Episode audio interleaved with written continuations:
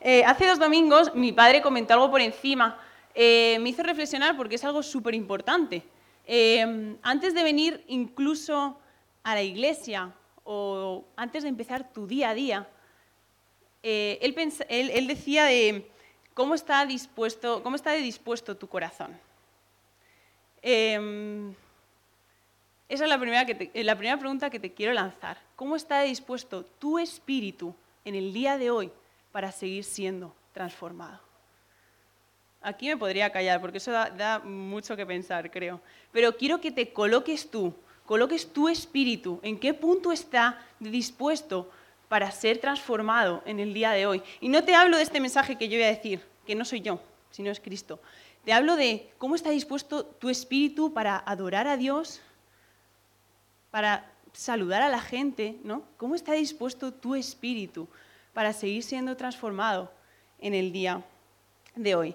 Em, hay, una cosa que... Uy, esto no lo he probado. Sí. Eh, hay una cosa eh, que me gusta mucho pensar eh, individualmente antes de escuchar cualquier predicación o cualquier cosa. Em, digo, esto no sirve de nada, no me sirve de nada escuchar este mensaje o hablar a los jóvenes de esto o lo que sea si no hay tres cosas. No me sirve nada escuchar este mensaje si mi corazón no está arrodillado. De nada me sirve. Porque ese mensaje puede entrar en mí, puede salir y no tener transformación y cambios en mi vida. No me sirve de nada escuchar este mensaje si mi mente no está abierta. Y no me sirve de nada escuchar este mensaje si mi espíritu no está dispuesto.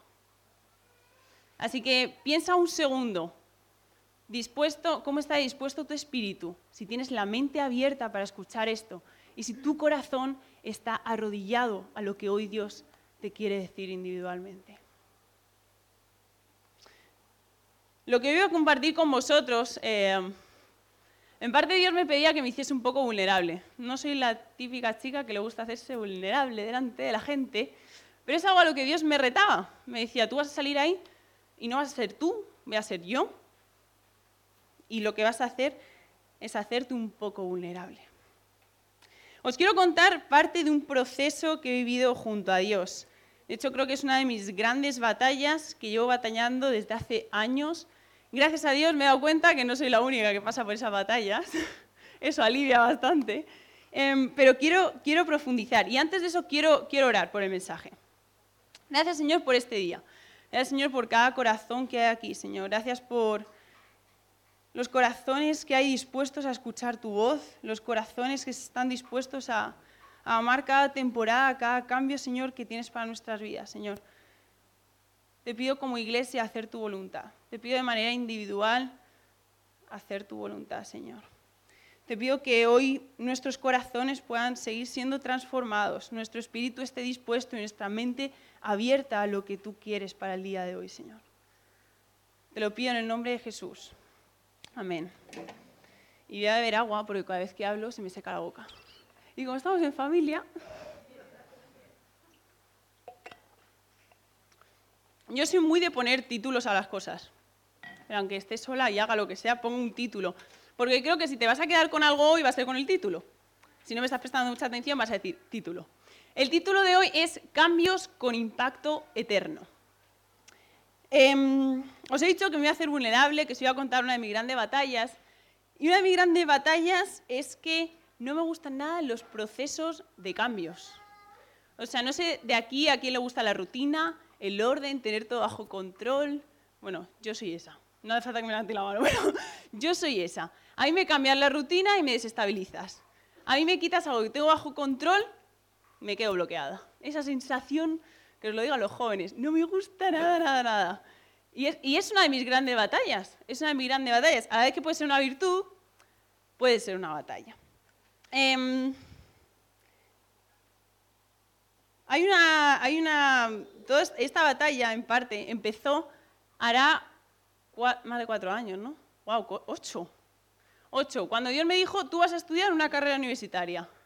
Y yo le dije, vale, pues la estudio, no me hace mucha gracia, porque es verdad que no me hacía gracia estudiar más, pero tú la vas a estudiar, Marta. Digo, vale, hago un bachillerato tecnológico, eso es física, eso es dibujo técnico, eso son números, eso era lo que más gracia me hacía. Dentro de lo que nada me hacía gracia, Eso era lo que más. Y, mm, y yo voy, y a la hora de elegir la carrera universitaria, eh, puse ingenierías, que era mi, pues de lo que había estudiado, para eso me había matado dos años en bachillerato tecnológico, digo, ingenierías. También tenía en la cabeza psicología o algo así para estudiar a las personas, ¿no? algo así un poco más sociable. Y Dios puso en mi corazón el tú vas a poner también trabajo social. Y si sale trabajo social, tú vas a estudiar trabajo social. No me lo había planteado nunca porque no sabía ni lo que era trabajo social. Pero a día de hoy puedo ver por qué estudié eso, por qué estudié en la universidad que estudié, que por cierto, el primer día que fui salí llorando con mi madre porque decíamos, ¿dónde me voy a meter? ¿Qué es esto? Horrible, horrible. Pero bueno, ya, ya ha pasado, ya, ¿verdad? Y a día de hoy puedo entender por qué Dios me hizo estudiar ahí y por qué me hizo vivir ese proceso de cambio que en ese momento no lo veía ni me gustaba, pero por obediencia, obediencia hice. Y hablando de cambios y de procesos y de temporadas, hoy quiero que hablemos de, una historia que normalmente la leen en Navidad mucho, así que los que predicáis en Navidad os la ha quitado. es una historia que sí se suele, se suele leer en Navidad, ¿verdad? Y, vamos a ver de un cambio que tuvo impacto eterno. Un cambio, un proceso que Dios pidió a una mujer vivir, pero que iba a tener un cambio eh, un, impacto eterno. Vamos a leer Lucas 1, de 26 al 38. Si tienes tu Biblia, pues te animo a que la saques. Eso lo suelen decir la gente que está aquí. yo soy más de nueva traducción viviente, entonces yo lo tengo que leer nueva traducción viviente. Los de Reina Valera, pues lo siento, Jope. nueva traducción viviente, versículo de 26 al 38. Dice, una historia muy conocida, una escena muy, muy conocida. Cuando Elizabeth estaba en su sexto mes de embarazo, Dios envió al ángel Gabriel a Nazaret, una aldea de Galilea, a una virgen llamada María. Ella estaba comprometida para casarse con un hombre llamado José, descendiente del rey David. Gabriel se le apareció y dijo, saludos, mujer favorecida, el Señor está contigo. Versículo 29 dice, confusa y perturbada, María trató de pensar lo que el ángel quería decir. No tengas miedo, María, le dijo el ángel, porque has hallado el favor de Dios concebirás y darás a luz un hijo y le pondrás por nombre Jesús. El Señor, eh, él será muy grande y lo llamarán Hijo del Altísimo. El Señor Dios le dará el trono de su antepasado David y reinará sobre Israel para siempre. Su reino no tendrá fin. Versículo 34 dice, pero ¿cómo podrá suceder esto? Le preguntó María al ángel. Soy virgen, soy virgen. El versículo 35, el ángel le contestó, el Espíritu Santo vendrá sobre ti y el poder del Altísimo te cubrirá con su sombra. Por lo tanto, el bebé que nacerá será santo y será llamado Hijo de Dios. Además, tu parienta Elizabeth quedó embarazada en su vejez. Antes la gente decía que ella era estéril, pero ha concebido un hijo y ya está en su sexto mes de embarazo. Pues la palabra de Dios nunca dejará de cumplirse. María respondió, soy la sierva del Señor, que se cumpla todo lo que has dicho acerca de mí y el ángel la dejó. El año pasado con los jóvenes yo siempre decía, ¿qué, personajes salen en esta historia? ¿Quién me puede decir? ¿Quién sale? Está fácil, ¿no? Lo acabo de leer. ¿Quién sale? María, el ángel Gabriel, el Espíritu Santo, muy buena. ¿Alguien más es nombrado? Elizabeth, José, bueno, esa es muy buena también. Em, quiero que veamos tres cosas de esta historia nos vamos a centrar en el ángel Gabriel y en eh, María. La primera cosa que quiero que veamos es que María era una mujer campesina, una vida normal. De hecho, ella tenía planes de futuro, ¿no? Nos dice que se iba a casar con José. Em, el ángel se le aparece y la primera reacción de María, ¿cuál es? Estaba confusa y perturbada. De hecho, te voy a decir una cosa. Yo soy María y ni espero a que el ángel salga. Yo cojo y me voy corriendo. O sea, yo admiro a María, de verdad. Y no, no solo tiene esa, esa, esa, reacción que la veo normal y natural, y creo que tú y yo podríamos tener esa reacción hoy en día, ¿no? Dios te dice que vivas algo y tú de primeras puedes estar confuso y perturbado, puedes estar confusa y perturbada. ¿Y sabes lo que hizo María? María se queda ahí y escucha más a pesar de esa primera reacción, María se queda ahí y escucha más de lo que el ángel le quiere decir. Y te voy a decir, no sé muy bien cuánto duró esa posible conversación, ¿no? Pero el corazón de María es transformado, tal vez en cuestión de segundos, por seguir escuchando lo que el ángel Gabriel le estaba diciendo. Te voy a decir que tal vez en tu vida esa primera reacción puede ser esa, ¿no? Estar confuso y perturbado. Pero escucha más a Dios. Porque tu corazón puede ser transformado para vivir ese cambio, ese proceso o esa temporada que Dios te está diciendo que vivas. ¿Me seguís, no? Vale, que hay mucho silencio. Dios nos pide que después de esa primera reacción delante de Dios, tengamos una conversación con Él. Dios nos pide una intimidad, un tiempo de calidad después de esa primera reacción. Yo lo pasaba mi vida y reconozco que muchas veces me he quedado en esa primera reacción. A mí se me aparece el ángel Gabriel, me dice eso, tengo esta primera reacción y digo, mira ángel, nos quedamos aquí. Pasa la bola a otra persona porque yo este cambio no lo quiero vivir. Esa sería mi reacción natural, humana, sin pensar más allá. Pero Dios llama a pasar un tiempo de calidad dejando que Él transforme nuestro corazón para vivir esa temporada. Vamos a ver una segunda cosa de esta historia. María entendió que solo ella podía y debía de vivir ese cambio. María entendió que solo ella era la escogida para vivir ese cambio. Y lo entendió con esta conversación. La, conversación aquí acaba diciendo, soy la sierva del Señor, que se cumpla todo lo que has dicho, has dicho acerca de mí. Y de igual manera, nadie en tu vida puede vivir tu temporada, tus procesos, tus cambios. Solo tú puedes vivirlos. De hecho, recuerdo en mi, no sé por qué me ha dado por pensar en mis estudios, debe ser que como hace cuatro años que los acabé, estoy nostálgica. Pero recuerdo eh, estudiar madrugadas, estudiando física, eh, le quitaba el despacho a mis padres para motivarme un poco más. Y, mm, recuerdo cómo mi madre me, abría la puerta a las dos de la mañana, hacía, Marta, ¿estás bien? Yo sí, sí. Y yo recuerdo cómo mi madre me decía, ojalá pudiese estudiar yo por ti ojalá pudiese hacer ese examen por ti. Mira, la segunda vez que me presenté al práctico de coche, porque si no soy de esos de la primera, no. A la segunda vez que me presenté al, práctico de coche, yo recuerdo cómo mi madre lo pasaba peor que yo incluso. O sea, si yo estaba nerviosa, que no podía ni, con las piernas, mi madre me veía y me decía, ojalá lo pudiese hacer yo por ti. ¿Sabes qué? Ambas sabíamos que a la que le tocaba estudiar y hacer los exámenes o a la que le tocaba subirse a ese coche era a mí, no a ella.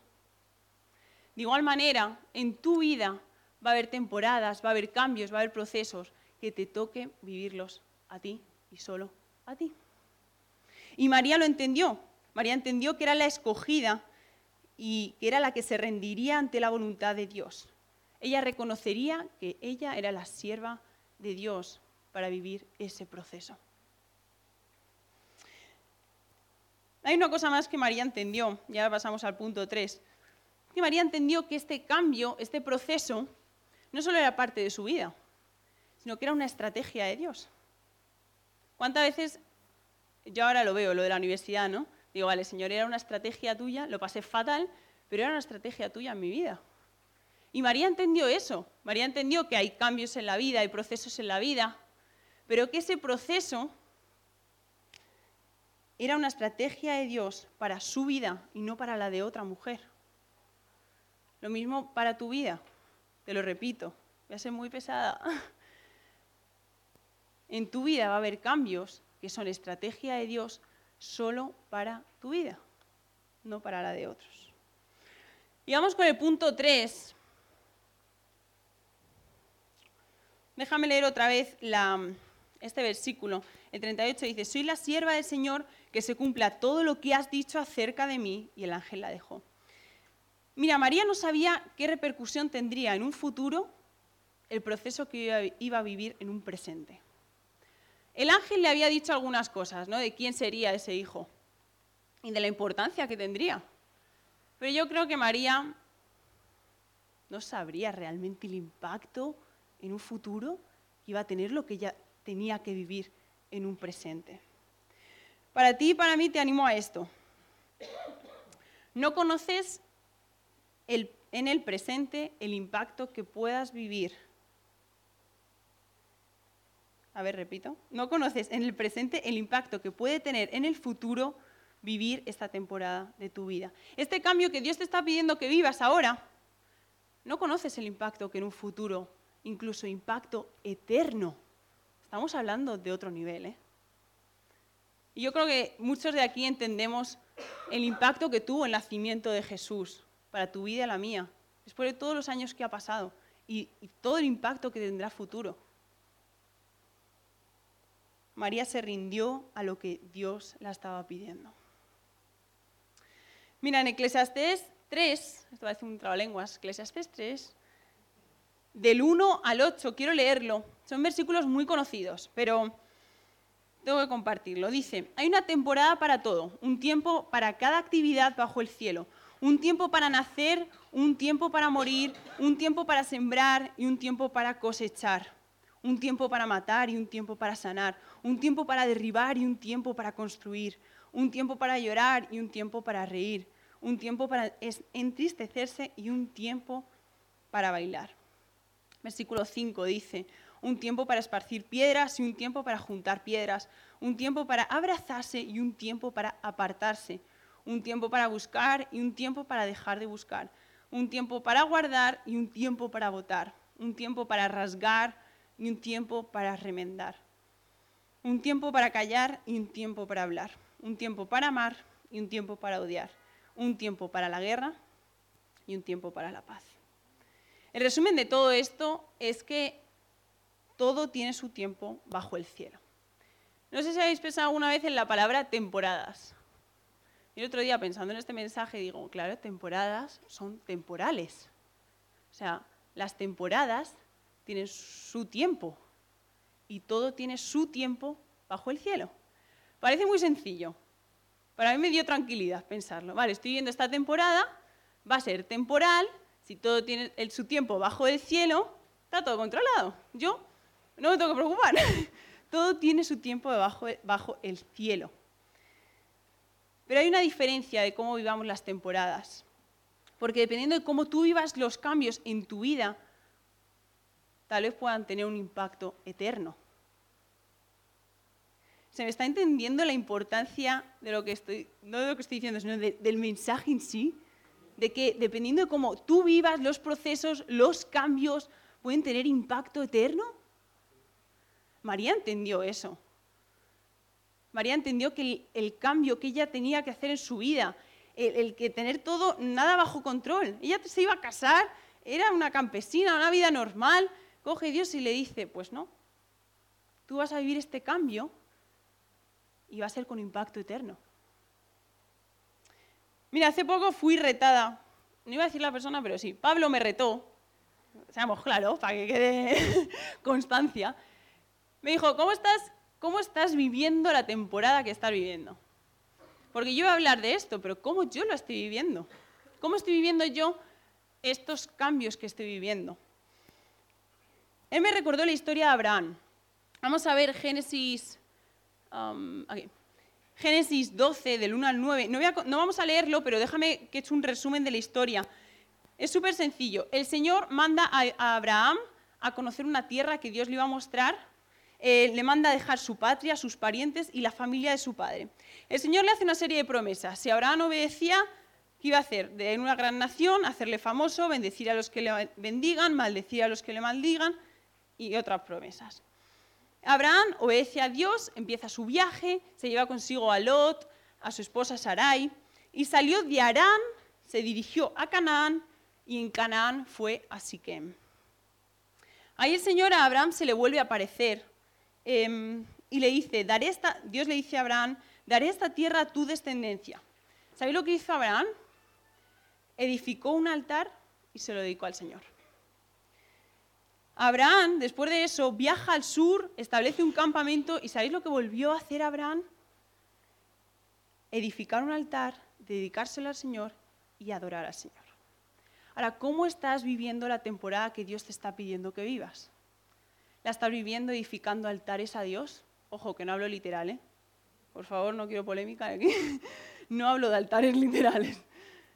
Pero estás teniendo un corazón que adore a Dios, un corazón entregado a Dios en esta temporada, o no estás haciendo eso.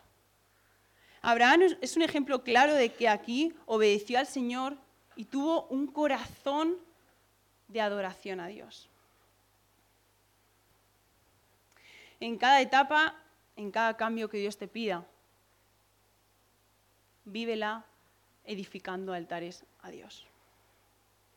Pienso en más, en más personajes bíblicos. Bueno, estaba María, una mujer sencilla, pasa a ser la madre de Jesús. Está José, pasa a ser de un bebé en el río a ser príncipe de Egipto. Está David, que pasa de ser un pastor a ser un rey.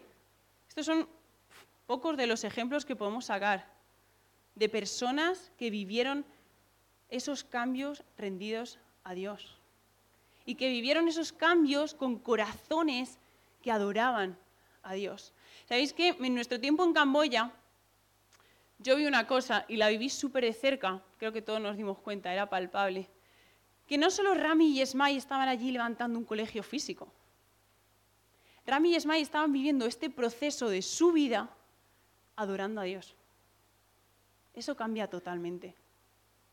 Da igual lo que pasase con los techos del colegio. Sus corazones adoran a Dios. Pásalo a tu vida todo. Y podéis pasar al grupo de alabanza si queréis para la última canción. Em, pásalo, esto a, tu vida. Estás viviendo esta temporada, este cambio, este proceso que tal vez no te guste, lo estás viviendo adorando a, Dios. Y sabes que al final de, preparar este mensaje, fui retada. De hecho, me eché a llorar. Digo, Señor, ¿qué hago hablando yo esta iglesia?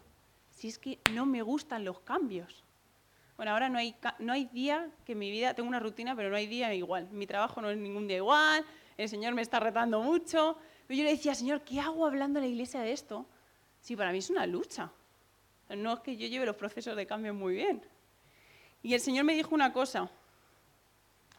Tal vez, Marta, tú no estés preparada para lo que está por llegar, pero tú tienes un corazón rendido. Y no lo digo para echarme flores, para nada. Lo hago para humillarme delante de Dios. Porque tal vez como iglesia o individualmente no estés preparado o no estemos como iglesia preparados para lo que está por llegar, los procesos de cambios que estemos por vivir pero debemos ser una iglesia rendida a Dios. Tienes que tener un corazón, una mente y un espíritu rendidos a Dios.